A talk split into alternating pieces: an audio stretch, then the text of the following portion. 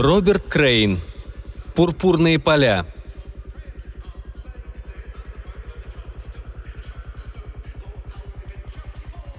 «Выглядишь ты просто отлично», — сказала Рос, провожая его к двери. «Такой молодой, красивый. Я страшно горжусь тобой».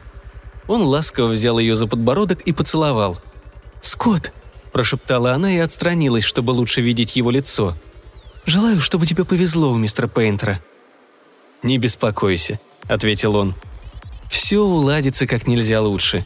И, уловив в ее глазах тревогу, добавил. «Пейнтер славный малый, пользуется огромным влиянием». Она легонько хлопнула его по плечу.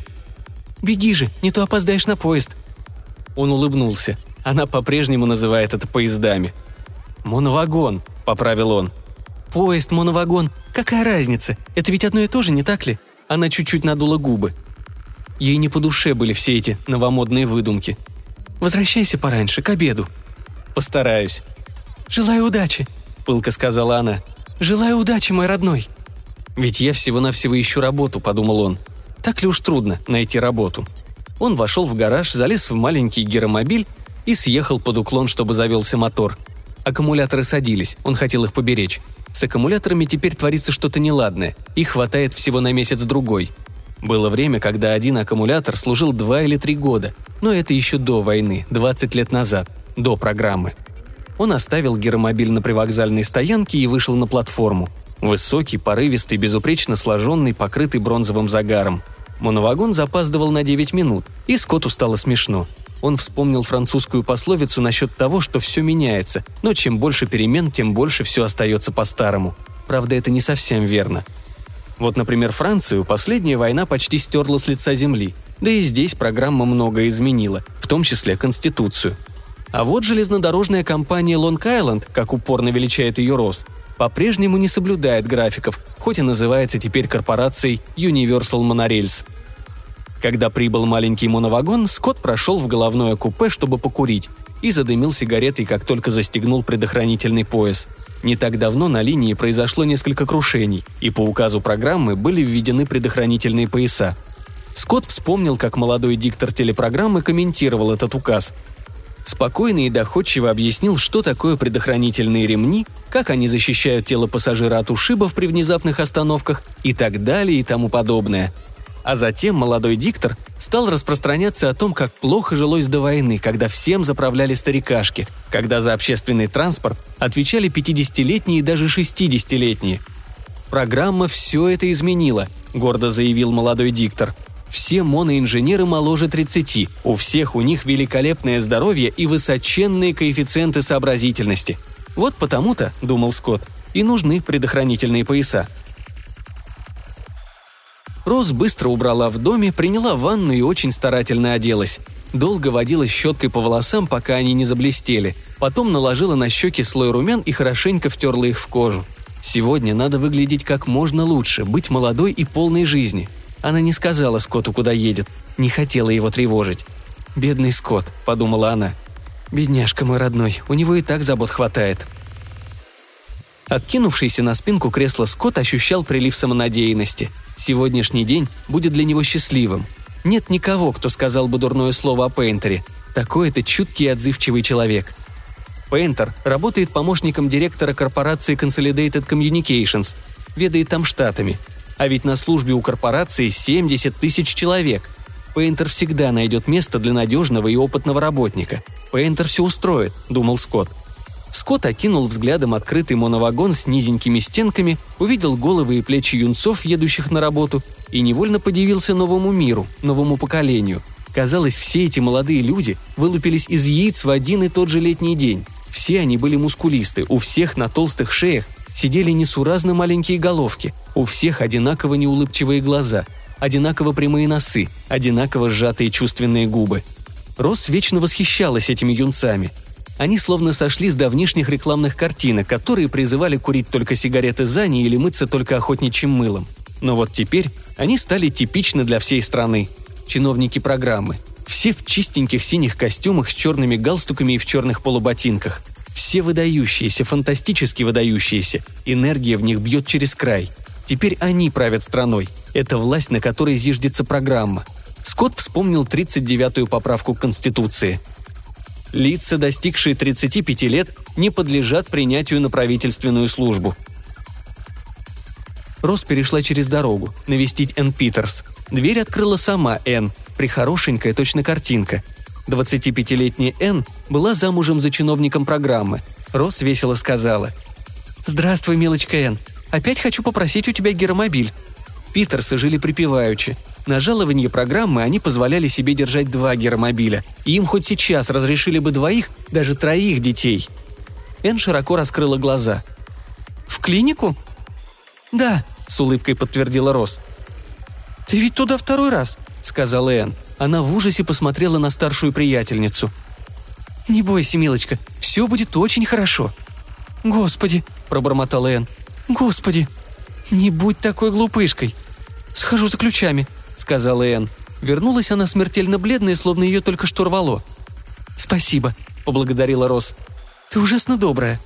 Энн залилась слезами. «Строят тот еще мир», — думал Скотт, подходя к зданию Consolidated Communications. «Программа. Молодые люди вытеснили старикашек и принялись за всеобщую реорганизацию в свете собственных представлений. Безжалостные, неумолимые, неутомимые молодые люди, чей взор устремлен к звездам. В необъятном холле Скотту улыбалась красивая молоденькая блондинка, дежурная по приему. «Чем могу служить?» Скотт радостно сказал. «Здравствуйте. Я записан на прием к помощнику директора по кадрам, мистеру Пейнтеру. С точенным лицом девушки произошло что-то странное. Оно окаменело. Миндалевидные голубые глаза стали холодными и неприветливыми. Девушка ответила. «Очень жаль, но мистер Пейнтер сегодня больше не работает». «Нет!» – воскликнул Скотт. «Не может быть!» Она отвернулась. Скотт быстро проговорил. «Я записан на 9.30. Мне кажется, новый помощник директора примет меня». «Подождите, пожалуйста». Она вышла с безучастным видом и почти мгновенно вернулась. «Можете подняться. Лифтом на 68 этаж по коридору направо». Девушка отошла, словно ее раздражало присутствие Скотта. В приемной помощника по штатам уже было человек 5-6. Скотт не мог заставить себя взглянуть на них. Блондинка, выседающая в отгороженном углу, томно произнесла. «Да, мне назначен прием на 9.30. Разрешите ваше свидетельство о годности программе», Скотт вручил ей маленький пластмассовый прямоугольник. Она бросила беглый взгляд и сказала «Присядьте, пожалуйста». Он сел спиной к остальным. И так он уже знал о них слишком многое. Все они его двойники, люди лет под сорок. Наверное, все они пришли к Пейнтеру полные надежд, и всем им теперь одинаково страшно. Регистраторша в клинике – прелесть, подумала Рос. Тоненькая фигурка, белокурые жесткие волосы, огромные голубые глаза – Одно у нее плохо. Она, как видно, разучилась улыбаться. Отчего это современные девушки такие серьезные? Что с ними стряслось? Рос весело сказала. «Добрый день, сестра». «Добрый день. Знаете, мне назначен прием у того симпатичного молодого доктора. Разрешите ваше брачное свидетельство», — ответила сестра. Рос протянула ей документ. «Доктор сейчас освободится, миссис Дьюар», — сказала сестра. «Присядьте, пожалуйста». Рос быстро проговорила. «Скажите, сестра, вы не знаете?» «Очень жаль, но у нас не принято отвечать на вопросы, касающиеся обследования». Рос со вздохом села. Новый помощник по штатам был типичным чиновником программы. Смуглый, с фигурой футболиста, с маленькой красивой головкой на неимоверно мощной шее. Его огромный письменный стол был совершенно пуст, если не считать свидетельства о годности Скотта. Оно лежало как раз в центре белоснежного листа промокашки. Кабинет был просторен, гигиеничен, удобен – механизм, созданный для того, чтобы в нем работали. Новый помощник вежливо спросил. «Есть ли у вас копии для сводки, сэр?» «Я выслал мистеру Пейнтеру 18 копий, как полагается». «Мистер Пейнтер здесь больше не работает». «Какого черта? Что там случилось с Пейнтером?» мысленно расферепел Скотт. На лбу у него проступила испарина. Молодой человек вышел из кабинета и вернулся с розовой папкой в руках. Он сел и углубился в чтение бумаг, подшитых в папку. При этом лицо его оставалось непроницаемым. Наконец он бесстрастно произнес. «Понятно. Так чем я могу быть вам полезен, сэр?» «Разве это не ясно любому дураку?» – злобно подумал Скотт. Вслух он сказал. «Я ищу работы. Как видите, я специалист по микротранзисторам. У нас уже укомплектована научно-исследовательская группа по микротранзисторам», – прервал его помощник по штатам. «Там нет вакансий». «По сигмоклестронам», – начал было Скотт. «Сигмоклестроны сняты с производства». Помощник по кадрам в упор посмотрел на Скотта. Несколько мгновений оба молчали. «У меня хороший послужной список», – заговорил Скотт. «Не может быть, чтобы я нигде не пригодился». Голос молодого чиновника зазвучал сухо и официально. «Скажите, вам приходилось иметь дело со спектром Голсмана?» «Нет», — ответил Скотт. Он даже не знал, что такое спектр Голсмана. Программа не очень-то поощряла публикацию научных работ в печати. «Есть у вас допуск по электронике?» «Нет», — ответил Скотт. «Я был на год-другой старше, чем нужно, чтобы принять участие в создании по электронике». Молодой человек не дослушал. «Судя по вашему свидетельству, вам 41 год». «Да», — подтвердил Скотт и осекся. «Да». «Очень жаль, но мы связаны возрастным лимитом». Взгляд помощника по штатам помрачнел, стал враждебным, будто помощник отстаивал жизненно важное дело. Новый мир, мир программы, мир, где старикашки не нужны. Но сюда примешивалось кое-что еще. Гнев, озлобленность, охватывающие всех чиновников программы, когда они видят людей старшего поколения. «Старикашки едва не погубили весь мир», – поучала программа – на них лежит ответственность за все войны в истории человечества. Они преграждали путь прогрессу. Мы никогда не допустим, чтобы старикашки вновь пришли к власти. Скотт сказал. «Я думал, мой послужной список...» «У вас прекрасный послужной список, сэр. Просто в настоящее время у нас нет вакансий для специалистов вашего профиля». «Вот что», — гневно сказал Скотт. Он отвернул лацкан пиджака и показал маленький золотой значок с изображением поднятой руки. «101-й ракетный полк! Слыхали о 101-м ракетном?» Это был последний козырь. Во время Третьей мировой войны 101-й ракетный полк спас Нью-Йорк. В его честь в Центральном парке воздвигли обелиск высотой в 101 фут. «Конечно, мистер Дьюар», — подхватил молодой человек. «101-му ракетному полку мы обязаны решительно всем». «В таком случае...» Молодой человек улыбнулся — Страна не забыла вас, сэр. Вам совершенно не о чем тревожиться, право же. Не сомневайтесь, о вас позаботится программа». В виски Скотта ударила кровь. Он взял с незапятнанной белой промокашки свидетельство о годности и поспешно вышел. «Какой красивый доктор», — думала Рос. «Да чего обаятелен. И внешность у него романтическая. Они с сестрой были бы чудесной парочкой, если бы только хоть изредка улыбались. Улыбались и смеялись. «А, это вы, миссис Дьюар. Обследование закончено». Он порылся в стопке бумажек. «Вот как?» – прошептала Рос. Он подал ей красную карточку. «Смотрите, не потеряйте». На карточке стоял типографический штамп. Программа «Обследование способности к материнству». Пониже были выведены имя и фамилия Рос, дата, а в самом низу размашистым почерком одно слово – отрицательное. «Нет», – простонала Рос. «Нет, умоляю вас». «Обследование окончено», – непреклонно ответил доктор. «Но ведь у меня уже есть двое детей, доктор. Они на Юноне изумительные, умные, на редкость удачные дети. Прошу вас, выслушайте меня. Я уже родила двоих, я еще молода». «Тридцать семь лет», – напомнил ей доктор. Он делал над собой усилия, чтобы оставаться в рамках вежливости. «Вы исполнили свой долг, миссис Дьюар. Страна благодарна вам. И ни о чем не надо беспокоиться. О вас позаботится программа. Он перехватил ее взгляд, взгляд загнанного зверя, и отвернулся с профессиональной безапелляционностью. «Сестра, дайте миссис Дьюр успокоительного!» «Нет», — твердила Роуз. «Нет, нет». «Не отступлюсь», — думал Скотт. «Моя возьмет, я еще покажу этим молокососам, что меня не так легко одолеть». «Только нельзя терять время», — думал он. «Они-то времени не теряют. Выйдя из Consolidated Communications, он подозвал Тримобиль. Сказал водителю. «Вспомогательная служба программы. Да поживее». Тот ответил «Есть, сэр». Странно улыбнулся и странно вздохнул. Они покатили солнечными улицами, миновали несколько кварталов, и лишь тогда водитель спросил. «Работу ищете?» Скотт подавил ярость. «Ну да». «Мне и самому через неделю на покой», — сказал шеф. «На днях срезали потолок для шоферов. 34, а мне 36». «Скверно», — отозвался Скотт. «Говорят, власть позаботится», — продолжал водитель. «Не дадут помереть с голоду, как бывало в старое время». «Ну, конечно, конечно», – буркнул Скотт. Доехав до вспомогательной службы, он проворно вбежал в отдел найма государственных служащих и тотчас же пал духом. Огромную комнату перегораживал барьер из нержавеющей стали, и в каждом конце его дежурили молодые охранники. За барьерами стояли письменные столы дежурных по приему.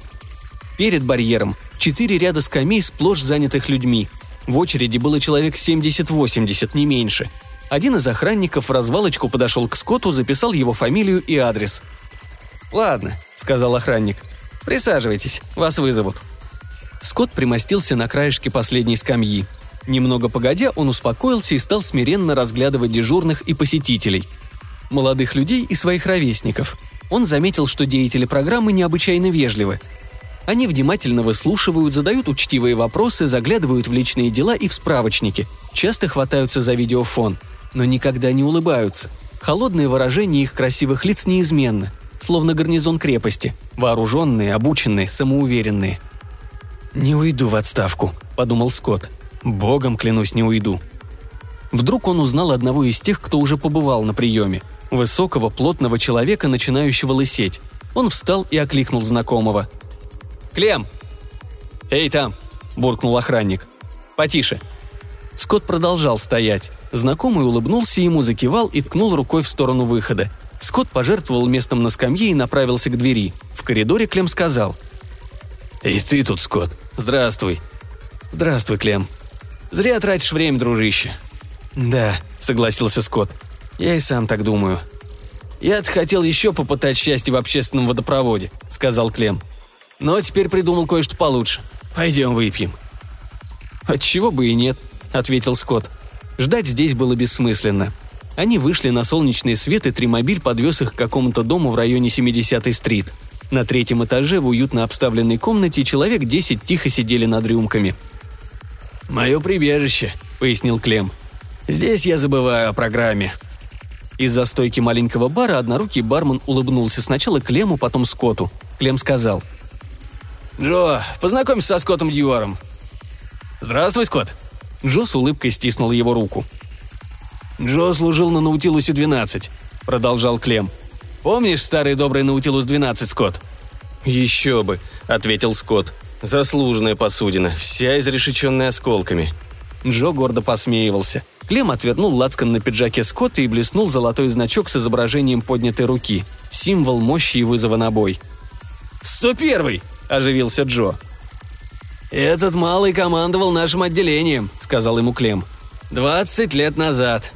Джо покачал головой в восхищении. «Ну и дела. Мы вам обязаны решительно всем. Так по традиции приветствовали оставшихся в живых воинов 101-го ракетного, спасителей Нью-Йорка. «Расскажи это своей программе», – мрачно пошутил Клем. «Но прежде всего, Джо, приготовь два мартини. Они нам необходимы как никогда». В ожидании коктейля Клем спросил. «У тебя есть что-нибудь новое, Скотт?» «Нет». «У меня тоже ничего хорошего. Ты, кажется, собирался на прием в Consolidated Communications?» «Точно», — ответил Скотт. Сегодня утром меня должен был принять Пейнтер, но он там уже не работает. Я говорил с его преемником. Ничего не вышло. «До меня дошли слухи о Пейнтере», — мягко сказал Клем. «Это очень любопытно». «Что именно?» Пейнтер был хороший человек, помогал людям. Для нашей возрастной группы делал все, что мог. Ему самому было 35. И что? Отправили его на отдых, докончил Клем. Сейчас 35-летних уже не считают надежными. Судя по всем признакам, надо ждать нового возрастного лимита. «Боже правый!» – вскричал Скотт. «Чем же это кончится? Не могут же младенцы править миром! У них нет опыта!» «Потребность в рабочей силе все уменьшается», – пояснил Клем. «Автоматов и вычислительных машин становится все больше, а людей все меньше». «Значит, будет все больше и больше крушений на монорельсовых дорогах», – загремел Скотт. «Все больше и больше ракет будет взрываться при старте, все больше и больше жизней «Спокойно», – предостерег его Клем. Джо осторожно пододвинул им мартини через стойку. «По крайней мере», – улыбнулся Клем. «О нас-то программа позаботится. Заслуженные ветераны и так далее и тому подобное. Нам совершенно не о чем тревожиться». Он поднял бокал. «Предлагаю тост, командир, за пурпурные поля». Дрожащим голосом Скотт повторил. «За пурпурные поля». «Вот ключи, милочка», — сказала Рос своей приятельнице Энн Питерс. «Большое тебе спасибо за гермобиль». «Как? Как сошло?» «Как сошло что, Энн?» «Ну, в, в клинике». «Ах, там все было очаровательно, милочка, совершенно очаровательно. Такая приятная молодежь. Милее не бывает. Право же, они так внима...» Она была не в силах продолжать, хотя ей очень не хотелось пугать приятельницу. С годами Энн не становится моложе, и в свое время с нею случится то же самое. Но пока незачем ей об этом знать, как незачем сообщать кое-какие факты ребенку. Рос повернулась и нетвердой походкой перешла улицу, направляясь к своему дому. Энн все смотрела ей вслед, смотрела даже после того, как Рос захлопнула за собой дверь. Скотт успел на обратный моновагон в 5.30, но на этот раз он был пьян и не стал застегивать предохранительный пояс. Какой-то юнец, деятель программы, вежливо подсказал ему. «Ваш пояс, сэр». А Скотт повторил. «Мой пояс». И юнец отпрянул, словно ужаленный скорпионом. Но, как ни странно, будущее рисовалось Скотту в розовом свете. «Завтра», — думал он, — «завтра возьмусь за дело по-настоящему». Он стал прикидывать. Надо зайти в общественный водопровод, электровычислители, АМЭК, Грейт Торекс, быть может, даже в монорельс. И есть десяток других вариантов. Конечно, думал он, что-нибудь да найду. При такой биографии, как моя, что-нибудь непременно отыщется. Найду. В нем бил ключом новый источник мужества и оптимизма. Когда он пришел домой, Рос смотрела телераму. Она приветствовала мужа веселым голосом, как обычно. «Милый, здравствуй, милый. Здравствуй, мой родной». Он склонился над нею, поцеловал, а она втянула носом воздух и сказала. «Хм, где ты был, дружок?» Я встретил Клема. Клем славный. Что же ты не пригласил его к обеду, глупыш? Она заглянула ему в глаза. Как провел день, Скотт? «Хвастаться нечем», — ответил он. «Но завтра... Ты знаешь, у меня предчувствие, что завтра все переменится». Он сел рядом с ней и обнял ее за плечи. Хмель еще не прошел, и Скотт все больше воодушевлялся. «У меня сотни идей. Завтра расскажу». Она потерлась щекой о его ладонь. «Я в этом уверена, милый. Просто убеждена». Он хотел было поцеловать ее еще раз, но тут экраны телерамы погасли, и трижды громко прозвучал гудок – сигнал местного вещания. «Выключи», – грубовато сказал Скотт. «Нет», – испугалась Рос. «Скотт, ты ведь знаешь, за это штрафуют!» Она удержала его руку. Экраны снова осветились, и появился деятель программы. Он был очень красив и разговаривал мягким бархатистым голосом. «Добрый вечер», – произнес он. На мою долю выпала честь передать особое сообщение пятого отделения программы на имя мистера и миссис Скотт Дьюар. Вы меня слышите?» «Да», – прошептала Росс. «За особые заслуги», – без запинки продолжал молодой человек, – «вы сегодня были избраны на пурпурные поля». «Вот как», – прошептала Росс. «Вот как». Скотт стиснул ее пальцы. Голос продолжал. Тепло, ласково, Прекрасная местность, вечное лето, все удобства. Крайне желательно, чтобы ваша жизнь вступила в эту завидную новую фазу без промедления. Транспорт будет вам подан сегодня в 23.30, и каждый из вас должен взять с собой смену белья. Власти позаботятся о вашем имуществе, и, разумеется, мы распорядимся им со всей возможной заботой. Будете ли вы готовы в указанный срок, мистер и миссис Дьюар?» «Да», — ответил Скотт. Прекрасно. Разрешите вас поздравить. Счастливого, счастливого пути. Скотт выключил телераму. «Что ж, пора обедать», — сказала Рос. «Поможешь мне накрыть на стол, милый?» Скотт пошел на кухню вместе с Рос, и она сказала. «Знаешь, милый, у нас еще осталась бутылка старого бургундского из Калифорнии. Сейчас откупорим или возьмем с собой?» «Давай сейчас», — ответил Скотт. Рос радостно защебетала — как интересно, разве это не увлекательно? Избраны на пурпурные поля. А где они, пурпурные поля, милый?»